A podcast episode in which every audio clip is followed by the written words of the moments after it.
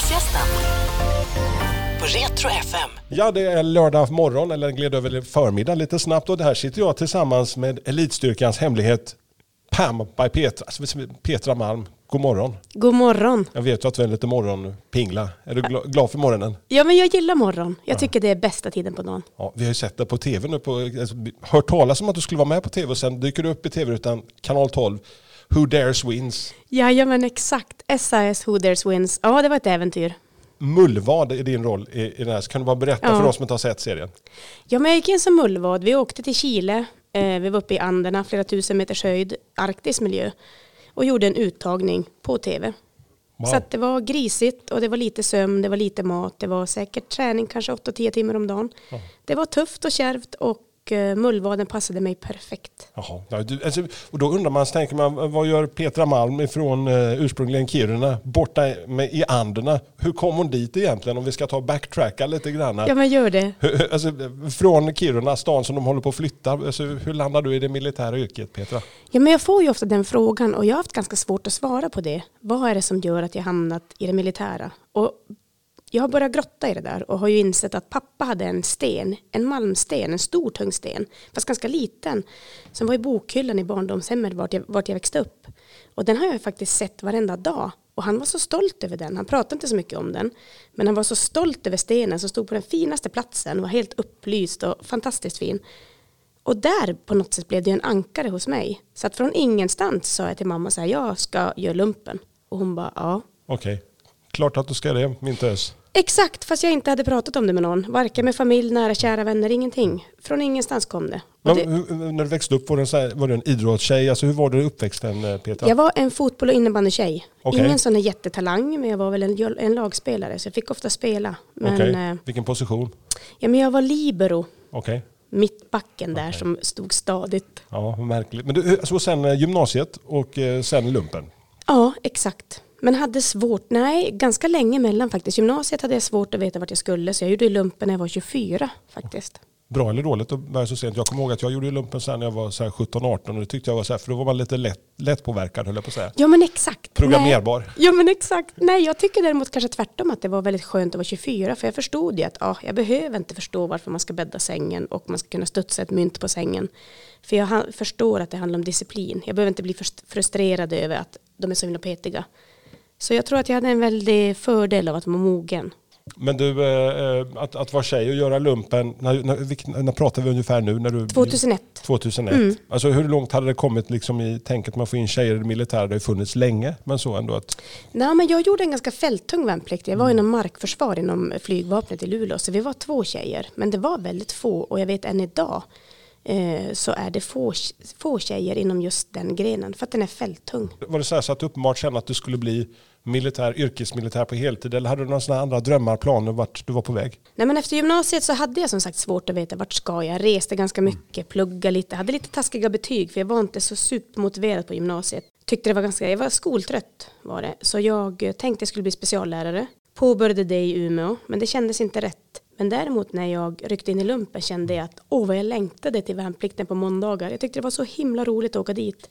Och sen gjorde jag ju bra ifrån mig så jag fick som uppmuntran av officerarna där också att men du ska inte söka militärhögskolan och bli officer. Och då visste man ju att om jag söker, då får jag jobba med de här fina människorna som har utbildat mig under lumpen. Så det blev så här, ja men självklart ska jag bli officer. Men det kom fram först under lumpen. Och sen under den här långa resan så landar du till sist på kanske det Sveriges mest hemliga specialförband, SOG, s- särskilda operationsgruppen. Gruppen, ja. V- Var kom tanken ens ifrån liksom att gå från då ändå en rätt så tung uppgift i markförsvar och sen Ja. plötsligt då kastas in i ja, det som få förunnat? Ja, men jag tror att man, jag har som letat ett stimulerande arbete, det har varit viktigt för mig. Att hjärtat måste finnas med. Och det var ganska enkelt. Jag åkte till Afghanistan första gången 2007 och kände att åh vad jag älskar att vara soldat på heltid. Jag vill vara soldat på heltid. Jag vill inte åka tillbaka till Sverige och utbilda värnpliktiga utan jag vill vara soldat jämt. Och då finns det egentligen bara ett ställe. Och då sökte jag till Soggen. Eller bestämde mig i Afghanistan 2007 att jag ska till Soggen. Tjopp, det ska jag. Och visste att det är svintuffa tester, jättesvårt att komma in. Tränade stenhårt. Hade det varit någon tjej som hade sökt överhuvudtaget innan dig Petra? Det vet jag inte Nej. faktiskt. Det vet man inte överhuvudtaget. Man vet inte mycket så om det. Nej men exakt och det finns ju en anledning till att det är ju väldigt hemligt. Det är ju hemligt, inte för att det ska vara fränt och häftigt, det är ju hemligt på grund av operationssäkerheten. Jag menar, är vi helt öppna med allting, eller om Soggen är helt öppen med allting, då är det väldigt lätt att lägga pussel på specialförbanden i Sverige. Att vad har man för förmågor, hur många är man, vad har man för vapensystem, fordon. Det är därför det är hemligt, så det finns ju ett väldigt fint syfte med att det är så hemligt. Så jag vet inte om det var några kvinnor innan, som, jag tror att många hade provat, men jag var den första som kom in. Så där i 30-40 grader värme nere i Afghanistan så, så sprang du runder och försökte förbereda för kanske något av det tuffaste provet här i livet. Ja, men så var det faktiskt. Och campen vi bodde på var ju en kilometer i omkrets. Så man fick springa ganska många runder och kliva upp i ottan för det blir som sagt väldigt varmt.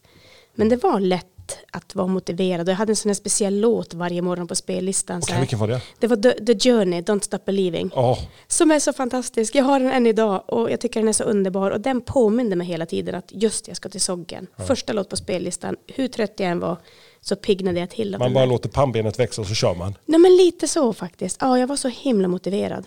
Vad var den, dina första tankar när du kom, landar, landar i Afghanistan och eh, kliver av planet? Alltså dina första intryck av att komma till det här krigshärjade landet?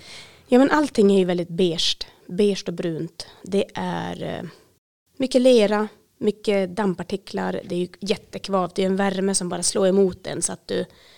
Ja men det blir så svårt att andas. Så det tar ju tid att vänja sig för du blir så oerhört trött av värmen. Du kommer eh, till eh, Karlsborg, gissar jag på. Det är där man genomför uttagningstesterna Ja. för sågen. Var det någon som reflekterat? Här kommer en tuff tjej från Kiruna. Eller att, att du var tjej överhuvudtaget. Nej men det vet jag inte. Och det, man har ju stenansikten. Så att du kan ju tänka dig att alla instruktörerna som är där, du vis, de visar ju ingenting om du presterar bra, om du presterar dåligt. De visar ju inga känslor. De säger ju aldrig bra jobbat eller dåligt jobbat. Det är ju ingenting utan det är totalt stenansikten. Så jag har faktiskt ingen aning. Kan du bara ge något litet sånt här mikroexempel? Vad, så här, vad det är för de som funderar och tänker att ah, men det där låter ju skittufft, det låter jättespännande. Alltså, vad är det man kan förvänta sig under de här, det som du kan få berätta eh, av Ja, uttagningen? Det man ska förvänta sig är att man ska förbereda sig noga, jättenoga. Man ska träna hårt, man ska se till att man har en kropp som håller. Framförallt det viktigaste är att du måste göra det för din egen skull. För när du står där och inte vet, du svävar ju ofta i ovisshet. Du vet inte varför du gör saker eller hur du presterar. Du får ju aldrig någon feedback på om du gör någonting bra eller dåligt. Då måste du veta varför du är där. Vem gör du det där för? Okej. Alltså, hade du någon sån här inre skönt ställe att gå till liksom, när det var som jobbigast och jävligast och du inte visste någonting? Alltså, vad, vad var din mentala? Nej men jag tror, jag bodde ju i Karlsborg innan så jag hade ju sett specialförbanden emellanåt. Så jag visste ju på något sätt att ja, men det där är Försvarsmaktens spjutspets. Det där, du kommer inte högre än så. Det är de bästa av de bästa. Så för mig var det ganska enkelt att jag behövde inte förstå varför står jag under den här granen, jag är blöt och kall och hungrig. Utan jag visste ju att jag ska bara genomlida det här. För det finns ett syfte för att när jag är så trött och utmattad då kan ju bara jag visa mitt rätta jag. Så jag tycker testerna är geniala om man ser det utifrån det perspektivet. Och om man ser de eh, kompisarna som du tjänstgjorde med eh, under din tid i såg, alltså, vad är det för alltså, fysiska praktfenomen? Alltså, Petra Malm är ju inte 1,89 Hans. Strandberg, utan hur lång är du? 1,- 157,8. 157,8. Precis, jag brukar säga 1,63 men Ja. ingen tror mig. Nej, Nej. jag brukar, så brukar säga 1,89 fast det står 1,88. Jag justerar uppåt. Nej, exakt. Nej, jag är ju jätteliten, så är det verkligen. Och, Jag hade ju eh, inte tagit dig för liksom en sågspecialist Petra. Nej, man väntar sig att det ska komma en sån här babushka, så här, ho. Ja, Ja. det väntar man sig. Ja. Men det är inte jag. Nej, utan 157,8 stabila centimeter. Okej, men eh, dina kollegor, alltså, är de överlag, alltså de grabbarna som du tjänstgjorde med? Nej, men de är, eh, jag skulle säga att de är stora och muskliga. Men eh, ja, både och skulle jag nog säga. Det finns ju de som är små också. Så är det verkligen. Och det, handl- det man har gemensamt på ett sätt är ju motivationen varför man vill dit. Så det egentligen skulle jag säga det gemensamma med alla är att de är så jäkla ödmjuka. Det är otroligt fina människor. Så man, det är ingen som behöver hävda sig. Man skryter inte. Det är ingen sån här jättejargong. Så här, oh, vi är grymma. Vad är det för bakgrund på de som, de som kommer yrkesmilitärer till större delen? Eller? En salig blandning. Är det så? Ja, det är en salig blandning. Så det handlar om individen. Och det det ska man ha med sig. att Är man sugen att söka så handlar det faktiskt om individen.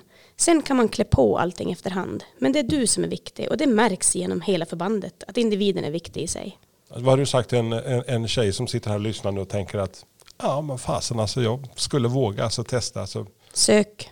Absolut sök, men förbered dig väl och gör det för din egen skull. Vet, du håller lite klasser och sånt nu, vi bara hoppar lite fram och tillbaka. Så Ja. att förbereda andra som ska söka liksom. Ja men precis, jag har ett koncept som heter Elite Soldier Training som är fullt up and running men som vi inte har marknadsfört ännu faktiskt. Men som handlar just om eh, de som vill till NI, piketen och till Soggen eller jägarförband. Men ett helhetskoncept med, med allt ifrån mental träning till fysisk träning till kost och till vila, sömn. Men som sagt, efterfrågan är jättestor och Vad är den största grejen liksom som man ska klara av fysiskt? Så gissar jag på att vi kan alla springa och träna upp våra kroppar liksom och bli starkare och snabbare och explosivare och jada jada. Men alltså den mentala biten måste vara oerhört svårt alltså att träna och förbereda sig på. Har man det eller så har man det inte? Eller? Nej, så är det inte riktigt. Utan alla har ju det. Om man tror på det. Och om man vill det. Och om du har hjärtat med dig. Så är det verkligen. Det är typ som en elitidrottare. Men alla vi människor har innan ett träningspass så har vi hundra saker som hjärnan säger att nej men jag is inte, jag orkar inte. Sen är det upp till oss om vi lyssnar på dem eller inte. En elit, elitidrottare lyssnar inte på dem för han visualiserar hela tiden när han springer över mållinjen på OS först av alla och vinner. Det är ju hans vision, ungefär som min Don't Stop Believing, The Journey. Så det finns ingenting som sätter gränser. Är du motiverad och vill dit och har hjärtat med dig, då kan du komma hur långt som helst. Och det jobbar jag jättemycket med. Med warrior mindset. Ingenting är omöjligt. Du kan komma hur långt du vill. Hur, hur, hur länge pågår de här eh, uttagningstesterna? Är det någon vecka eller är det bara liksom man åker in och så kör man ett par veckor? Eller Nej men det är lite olika också. Ja. Svårt att svara på. Ja. Fick du reda på att du var antagen och känslan? Jo men känslan var, jag skulle vara på väg till Afghanistan igen. Jag var hemma på en ledighet från Afghanistan så jag gjorde uttagningstesterna. Så när jag är på väg tillbaka så ringer han och berättar att jag har kommit in. Men han är ganska torr så, där, så han meddelar bara ganska så här att ja men jag vill bara meddela att du har kommit in på Soggen. Grattis. Jaha. Ja, Tack, exakt. Tack, Ja, tack, tack, tack. God jul. Ja, men exakt. Och så ville man bara dansa och man ville ju bara showa och så bara fira. Och då fick du liksom smyga i det tysta. Så för att jag gissar på att det där liksom att plötsligt då så kliver man in i något av det hemligaste. Man har ett Ja. vanligt liv vid sidan om. Alltså man kan vara en sån här på och av switch någonstans. Ja, men lite så. För samtidigt så jag jobbade som officer i Karlsborg. Ja. Och det är ju egentligen, för specialförbanden är ju i Karlsborg, så för mig var det ganska enkelt. För mina nära och kära tycker att det var ganska ointressant. Och vad, ja, men vad gör du som officer och utbilda, utbilda värnpliktiga? Sen blir det inte så mycket följdfrågor. Nej. Så det var inte så stor grej. Men, men sen när du väl kom in, för menar, det, det, är ju ett, det är ju ett insatsförband som plötsligt bara kan dra iväg vart. Alltså, vi har ju sett alla på tv hur det funkar. Mm. Och jag gissar på att det är något liknande i din värld som sågoperatör. Absolut, så är det. Du ska ju vara beredd egentligen att sätta sig in vart som helst, när som helst. Slitsamt alltså för, för privatlivet att just när du plötsligt sitter där på och äter julskinkan och så plötsligt så ringer någon. Äh, nu drar vi Petra. Jo, men så är det ju såklart. Men samtidigt så gör man det för, för så god sak. Och jag har alltid haft så här att jag gör någonting riktigt bra för landet Sverige. Och det har varit min drivkraft. Det kan ju låta sig klyschigt, men det har faktiskt varit min drivkraft. Men innerst inne så blir det ju att när jag gör någonting bra för landet Sverige så är det ju jag, Petra, som mår bra i själ och hjärta. Så egentligen så blir det ju egoisten som mår bra. Hur många år kämpar du igenom som operatör? Hur länge kan man, alltså för jag gissar på att det finns någon bäst före datum. För Nej, alltså individen är viktig. Så är det. Så det finns inte, du kan jobba tills du är 44 eller 42. Det finns ingenting sånt. Utan så länge du klarar dina krav, så länge du gör ett bra jobb, så länge du är motiverad, så länge du har stöttning från familj och nära och kära. Nej men jätteolika. Men man märker återigen att individen är jätteprio. men hur såg en vanlig vardag ut eh, i ditt jobb då på den tiden? Det är ju mycket träning. Du ska upprätthålla mycket kompetenser som du hela tiden ska vara duktig på. Det är ju skjutkrav, det är ju fysiska krav, det är ju sjukvårdskrav, det är tekniska krav. Du ska kunna din, din utrustning. Så det är väldigt mycket träning. Mycket närkamp, det är jättemycket. Ja men återigen, du ska vapen. Du ska kunna hantera alla olika vapensystem. Så att det är mycket färdigheter du ska kunna över tiden. Så det är ju oerhört mycket träning. Så är det. Blir man if- ifrågasatt som tjej när man kommer in till det här crème de la crème av, av, av förbandet? Alltså, har du någon gång upplevt så här, den känslan att shit alltså, du får killar som markerar revir eller på något vis. Alltså, du vet hur grabbar kan vara. I Försvarsmakten generellt så har jag inte haft något problem Nej. faktiskt. Utan jag tror att det är för att jag har alltid velat vara en, som officer vill jag alltid vara en förebild för soldaterna. Det vill säga jag tänkte tidigt att jag kan inte kräva någonting av mina soldater som inte jag kan göra själv. Till exempel, jag måste ha den gröna basken på K3 om jag ska jobba som K3-officer. Jag måste ha jägarbågen själv om jag ska jobba som jägarofficer. Så har jag tänkt. Eh, och det har nog gynnat mig. Men jo, givetvis har man, eh, det var ganska tufft i början. Det var tufft att bli accepterad fullt ut av alla i början på Soggen. Det var det. Men eh, det blev jättebra till slut. I snålblåst, svetslågor, på hög höjd eller med tung last tar du risker varje dag. Genom att erbjuda bästa tänkbara skyddsutrustning och rätt verktyg för jobbet kan vi göra ditt jobb säkrare. Och säkerheten har aldrig varit viktigare. Så välj Swedol. För säkerhets skull! För säkerhets skull. Nej. Dåliga vibrationer är att gå utan byxor till jobbet. Bra vibrationer är när du inser att mobilen är i bröstfickan. Få bra vibrationer med Vimla. Mobiloperatören med Sveriges nöjdaste kunder enligt SKI. Hur många år blev det som du harvade runt? på Ja men tio år var jag operatör, absolut. Och 17 år i Försvarsmakten totalt. Är det, att, är det 90 procent att det är som att man hemma, tränar, tränar och sen åker man iväg och är borta x antal dagar, veckor eller månader? Eller är det att man åker iväg på fasta grejer som ner till Afghanistan? Och, Men jätteolika. Åren ser oerhört olika ut. Och kan man planera så är det bara att föredra. För det är klart att alla gynnas av att de som har familj och nära och kära vet när man kan dra iväg så man kan planera för det. Så det finns ju inget syfte att inte ha en bra planering. Utan, men jätteolika. Vissa tider lite lugnare och vissa tider är jättemycket insatser. och sen någonstans så kommer du på att nej, men är kanske dags att leva ett vanligt liv eller glänta på den dörren. Berätta, Ja. hur, hur blev det det civila livet Petra? Ja men det var en omställning. Som sagt efter 17 år det var jättesvårt att bli civil. Det var, ja, men jag kände mig så naken. Jag kände jag hade ingen stridsväst, ingen uniform. Man ska ha civila kläder på sig. Det är väldigt enkelt i Försvarsmakten. För återigen, nu som vi pratade om innan, det är ordning och reda. Man går igenom det som ska göras och sen ställer man frågor efteråt. Alla i tid. Ehm, det är väldigt tydligt och enkelt. Kändes det lite mer utlämnande att komma ut i det civila livet alltså med, med plötsligt alltså, där fasta regler och de förordningarna man har när man ett militärt förband versus då plötsligt full frihet i det civila? Ja men det var skönt. Jag tyckte det var jätteskönt att inte ha några krav på mig. Absolut. Jag tycker det var jätteskönt hux flux. Men det var konstigt att inte telefonen ringde. Det var konstigt att inte var behövd på ett sätt. Saknad? Ja exakt. Så är det verkligen. Så att jag saknar kollegorna jättemycket. Men jag saknar inte jobbet. Jag saknar inte högriskarbetena. Och egentligen så blev det, ja men för mig blev det en liten skiftning när jag blev gravid och fick barn och gick hem och var mammaledig. Då fanns det hux flux någon som betydde mer än jag själv. Så jag kan inte bara fara och flänga. Kan du, kan du se din egen dotter om några år och dra, Ja. dra iväg och, och, och träna upp henne och sen skicka iväg henne till Karlsborg? Mamma kunde, nu kan du också. Nej men lite så. Återigen det är många som frågar det. Vad skulle du göra? Och jag hoppas att jag kommer stötta henne. Men det är lätt för mig att säga nu. Hon är sex idag. Det är väl klart det är lätt att säga nu att hon ska komma dit hon vill. Men det viktiga är att hon... Jag försöker få henne att bli Pippi Långstrump. Du vet den här som klarar allt hon tar sig för. Jag vill att hon ska ha självförtroende och självkänsla. För det kunde jag sakna som liten sådär. Så jag vill att hon ska vara modig och tro på sig själv. Och det försöker jag ju som pusha henne på. Sen hoppas jag ju att jag har förståelsen. Oavsett vilken väg hon väljer så hoppas jag att jag har förståelsen. Antingen så säger jag att hon är skitlik mig. Ja, jag förstår henne. Go. Vad är, vad är den vanligaste fördomen folk har om, om, om specialförbanden och, och eh, som du får höra? Sådana här klyschor.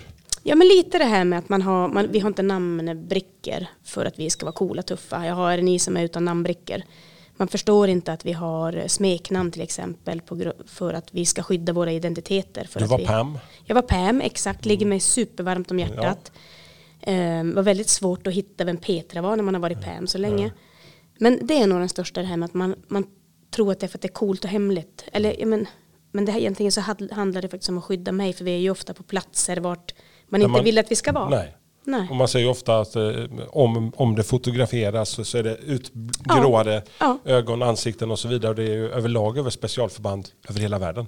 Men så är det ju. Det finns ju ett väldigt bra syfte att det ska vara Mm. så också. Vad var känslan när du klev ut och eh, muckade på riktigt från, från Karlsborg och gav dig ut till civil? Så Var det med tårar i ögat? Eller Ja, jo men definitivt. Det är en ganska lång process att avsluta och det var, jag märkte ju när jag blev gravid så märkte jag ju att jag började, ja men jag hittade en tvekan i mig själv att jag tyckte inte det var lika roligt att komma tillbaka och återupptala soldatfärdigheter.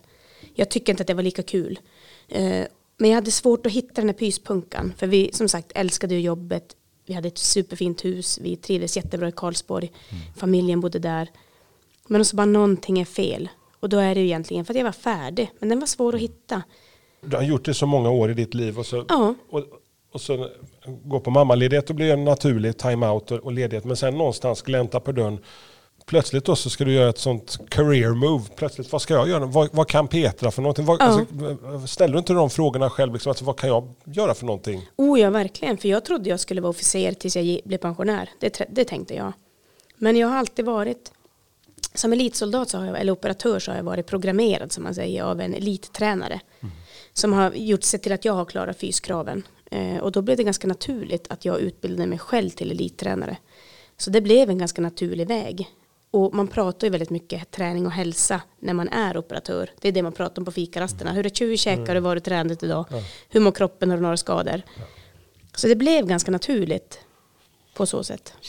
Startar en egen firma, åker runt och föreläser halva riket kring och ut i världen.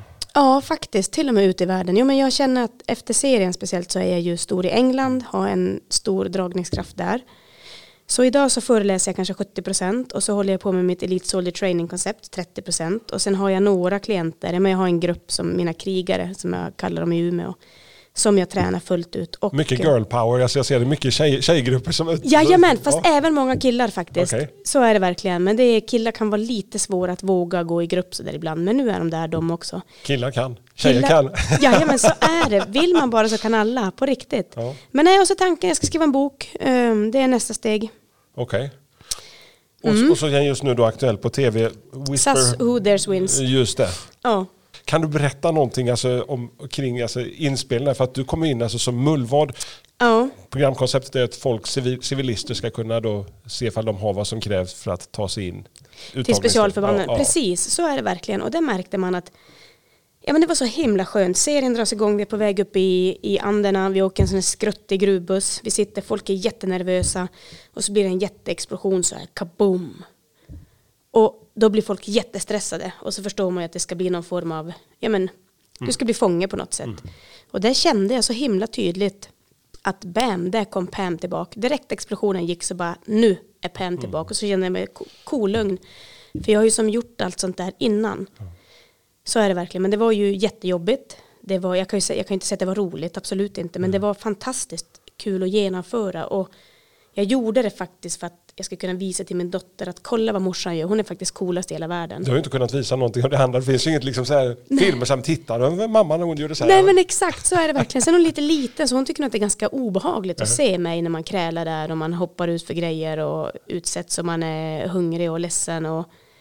Men nej, det var fantastiskt eh, intressant och det var otroligt coolt att göra det som 41-åring och jag blev ju som uträknad. Vet, jag var den här ganska ointressanta 40-plussan, gift, hade barn, alla andra är kring 20-30. Visste de att du var från Sverige? Ja, det visste de. Och då blev jag också lite den här, du vet, den här praktikanten som inte är så intressant att lära känna för de Nej. hörde att jag bröt på ett annat språk. Men jag hade I'm min cover... Så. Ja, men jajamän. Så, ja. Men jag hade, jag hade en jättefin coverhistoria som jag trodde hårt på och ja, men till slut började man prata om den svenska vikingen. Bara, hur kan du kunna allting? Hur kan du veta hur man tillpassar en Och när de ryggsäck? droppade, de, alltså när de insåg vem du var. Då kommer ni se att hakorna tappas. Så är det verkligen. Men det som var skönt var att ingen pratade illa om mig. Utan jag var verkligen där och hade hjärta i alla relationer. Och allting jag har sagt har varit äkta med äkta känslor. Så det var ingen som pratade skit om mig. Utan alla bara, "Ja, i och för sig nu klart som tusan att det var hon som var mullvaden. Ja, såklart. Ja, men alla räknade ut mig från början. Så det var ganska roligt. Har du någon gång tvekat? Alltså, alltså, du har ju varit bland det mest extrema och utsatt kroppen för saker som jag varken eh, ni som lyssnar eller jag kan ens fundera över. Alltså, var det någon gång så du tänkt att ah, fan det här går inte? Ja, men jag har jobbat jättemycket mentalt. Jag gillar till exempel inte höjder. Hoppa fallskärm har jag gjort jättemycket och det tycker jag inte om. Jag, Fortfarande inte? Nej, fy. Nej, min dotter frågade mig för någon vecka sedan om jag kunde dyka från trean på badhuset. Och det är också sådär så bara, men örk, jag tycker inte om det. Men jag måste ju göra det för jag kan inte säga att nej men idag är jag inte så sugen för att idag så eh, vill jag inte blöta håret. Nej. Nej, men det går ju som inte. Det funkar en viss Nej, utan jag måste visa henne. Klart som tusan morsan kan dyka från trean. Ja. Och så när jag väl gör det, så när jag bemästrar det och jag får, men jag har en Gjorde du bomben då eller? Nej, jag dök. Gjorde du det? Jajamän, jag dök. Och då kommer man ju upp så här som superhjälten och så säger bara wow, jag är så jäkla Captain cool. Marvel där. Ja, men lite så faktiskt. Men nej, jag får jobba jättemycket mentalt. Jag får sänka min puls. Den vill flyga och fara ibland och då har jag lärt mig att sänka den. Till exempel när jag hoppar fallskärm och gör läskiga saker. I Chile ofta fick jag sänka pulsen. Kan, kan du ge, ge de som lyssnar något sånt här lite råd? Alltså vi, vi utsätter oss alla för trender på vår comfort zone. titt som tätt här i vardagen? Liksom, du säger att höjder är din grej eller något annat som är... Alltså har du något, den, om du skulle coacha någon för att de ska göra någonting som de är lite okomfortabla Ja, men jag skulle nog säga att många inte går utanför bekvämlighetszonen idag. För att många är riktiga Trygghetspundare. trygghetspundare. Om man säger så här, jag är en rutinmänniska säger man som ursäkt. Men det är man inte. Utan man är, man är en kontrollmänniska som gör att livet begränsar en. Men genom att utsätta sig, till exempel som att dyka från trean eller kanske åka, åka en läskig karusell på ett tivoli med dina barn eller cykla när det regnar ut eller vad det kan vara så kommer du växa som människa för att du gör saker du inte trodde att du klarade av. Så det är ju det. Du behöver inte åka till Afghanistan, du behöver inte åka till Chile, springa ner för klippor, ingenting sånt. Men man ska ta sig utanför bekvämlighetszonen. För vi begränsar oss jättemycket och så säger vi så här, nej men jag gör inte det. Jag är rädd för höjder så att jag åker aldrig karuseller med mina barn. Men åk ni. Återigen, vill man lära sina barn att ni ska bli Pippi Långstrump som klarar allt ni tar för, då måste man faktiskt göra det själv också.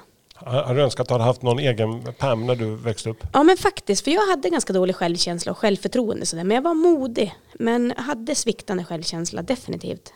Och det önskar jag att jag hade haft, någon som verkligen pushar mig. Kan Pam komma fram i vardagen ibland i vissa situationer? Eller så att, du, att det här alter egot som du har levt, levt med under tio år? Ja, men hon kommer fram när det blir de här jobbiga grejerna. Till exempel jag var i somras på Liseberg. Åh herregud, jag åkte de värsta, ja men jättejobbiga karuseller.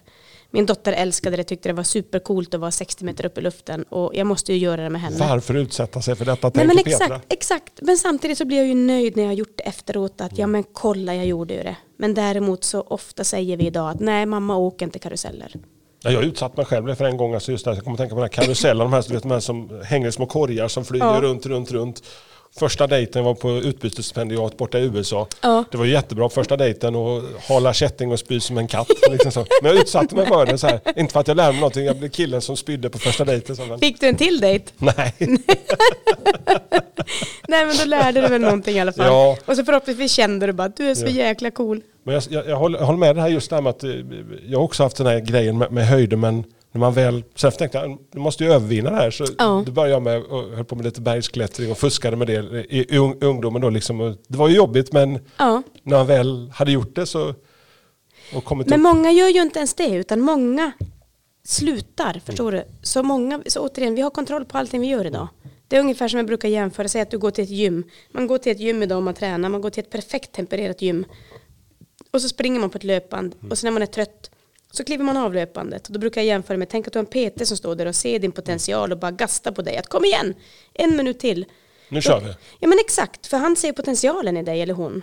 Och då kommer du springa fortare och då kommer kroppen efter det, kommer ju, ja, men det kommer vara lycklig, du kommer ha lyckohormoner som bara spritter i hela kroppen. Den endorfinkicken är ju oerhört stor. Jag kan störa mig så här oerhört här. Alltså jag, gillar, jag, jag gillar inte att dra igång och träna när badsäsongen väl är där. Utan för mig är liksom, jag, jag går igång, för mig måste gärna, det måste gärna regna lite grann, blåsa lite grann. För då känner jag mig så här, det en sån här mental grej att jag är ensam där ute. Ja. Inte en jävla kotte, inte de där uppsminkade neongröna Nej. ställen. Utan här är jag med regnet och det är rätt gött. Och sen när man kommer in så fånigt hur, det, hur fånigt den låter liksom. Och då är ju endorfinkicken ännu större. Ja. Och det är det jag menar, så vi tränar ju utomhus i Umeå året om. Och nu kör mina kunder, klienter, de kör helt själva nu för nu har de gjort så i två år. Oavsett väder, de vet onsdag, söndag är det träning. Spelar ingen roll om det är minus 18 eller om det snöar eller stormar eller regnar. De vet att det är träning. Och då kan inte vädret påverka dem. Och det är så jäkla coolt att se hur de växer av det. Så de sträcker på sig, de är helt slut på kvällen vilket gör att de sover bättre och så är den här goda, goda cirkeln igång. Hur mycket tränar du då Petra? Ja men olika skulle jag säga. Det, ja, men, I somras, nu, jag har olika sådana här mål. Inför Chile fick jag ju träna supermega mycket.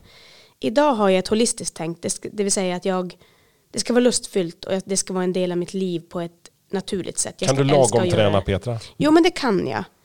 Så jag tränade i somras hade jag och några tjejkompisar, vi tränade fem gånger i veckan, sprang, vi träffades klockan tio, fem dagar i veckan på semestern. Tjopp, jättekul.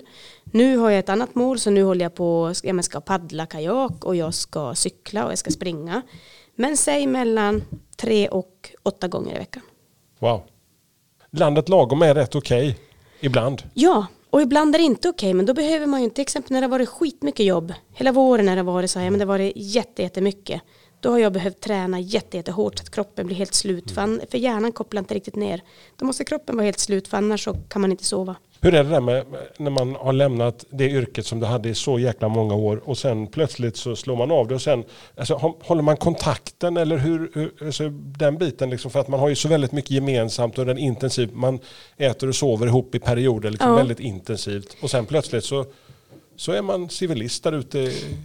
Absolut. Jo men det är klart jag har kontakt med flera som är kvar. Så är det verkligen. Men jag respekterar ju också att nu är jag utanför förbandet och jag vill inte veta vad de gör. Jag vill inte veta om det kommer in fler kvinnor. Förstår du? Jag vill inte Nej, vara nej, nyfiken för jag nej. förstår skillnaden på nice to know och need to know. Och jag behöver inte det här nice to know för det är ju det jag märker med alla journalister och sånt att man är så nyfiken. Men behöver man egentligen veta saker? Nej. Så lite så, så att jag behöver inte veta någonting om vad jobbet håller på med. Jag menar det här just, just med att, att inte, inte så mycket veta vad de håller på med utan mer just det här att man har så, hade så mycket gemensamt då. Sen Ja. då träffas man då på, på, på någon återföreningsträff och sen ja, alla har gått Jo. vidare i livet liksom. Men det blir speciellt, så är det verkligen. Och det blir speciellt för man bor ju ofta ihop tätt och du delar kontor ihop och man delar jättemycket upplevelser ihop. Så man blir ju extremt nära varann. Men så på något sätt så finns det ju som att, jag menar möter man dem på flygplatsen här då kommer det bli världens kramkalas. För man, man vet ju allt om alla. Ja, man, man har inga hemligheter för varandra där utan man är rätt så naken inför varandra på något vis. Ja men du måste som var det, för du måste veta till exempel att nej men nu har han en jättetuff perio- period. Han håller på att genomgå en skilsmässa, han kanske inte är sitt hundra. Eller, så man blir ju, där så på något sätt så blir det så professionellt att du måste faktiskt, ja men veta om folk mår bra eller om folk inte mår bra. Och så tar man ju hand om varandra. Det vill säga att nej men nu har ju han varit dyngförkyld i tio veckor, klart han inte kan prestera jättebra på miltestet. Till sist Petra, innan vi Ja. skiljs åt så tänker jag lite grann så att eh, jag gissar, vet vilken låt det kommer att bli va? Men ändå, jag måste The Journey, fråga. Don't Stop Believing. det är så att jag, jag tänker den här serien eh, How I Met Your Mother så är det ju så att eh, där är en kille som eh, har ett kassettband som har fastnat i bilen och det är bara eh, I'm gonna be med Proclaimers som går på autorepeat, det går inte att få ut det, det går bara att spela det. Så att om du hade en sån CD-skiva Ja. rent utav och den fastnade i din bil Ja. inte, du kunde bara spela en enda låt på auto, som någon låt du skulle kunna leva med, vad skulle det kunna vara? Ja men då är det The Journey, Don't Stop Believing på riktigt. Eh, absolut. Jag hade en låt, Lady in Red, när jag var liten. När man Okej. hade kassettband som man faktiskt kunde Ja. spela in 60 minuter, en enda låt, då hade jag Lady in Red. Men idag spelar jag faktiskt, otippat nog, jag har en ny låt som motiverar mig att ha en bra dag varje morgon. Och det är faktiskt Kikki Danielsson, eh, God morgon. Och Är du riktigt vaken än? är du riktigt vaken åh, än? boom, God morgon! Har du läst något glatt i tidningen? Nej, men, och den är så himla skön och då blir jag så jäkla glad av den. Så Alltså, alltså, alltså, vi tar, ska vi ta alla tre rent utav? Ja men exakt, jag gör det. Ja, Lady gör det. Red, The Journey och Kikki. Ett, ett, ett Pam-maraton. Ja men exakt, Ja. och Kikki kom in i mitt liv som 41-åring, så jag är oerhört glad. Jag, alltså, jag är så här, jag är så här, kan lyssna på precis allting och så eh, allt ifrån hårdrock, jazz, country och sen plötsligt också så dyker det plötsligt upp ibland en liten Kikki Danielsson som ett litet pinkt, pinkt örhänge som bara Ja lyser till i vardagen. vad roligt. Pam, Petra, skitkul att få träffa Ja dig. men tack för att jag fick vara med. Lady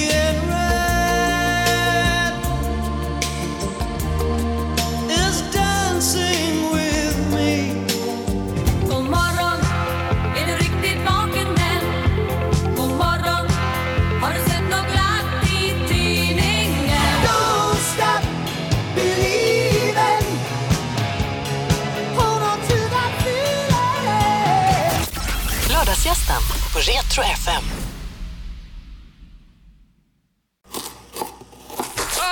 Dåliga vibrationer är att skära av sig tummen i köket.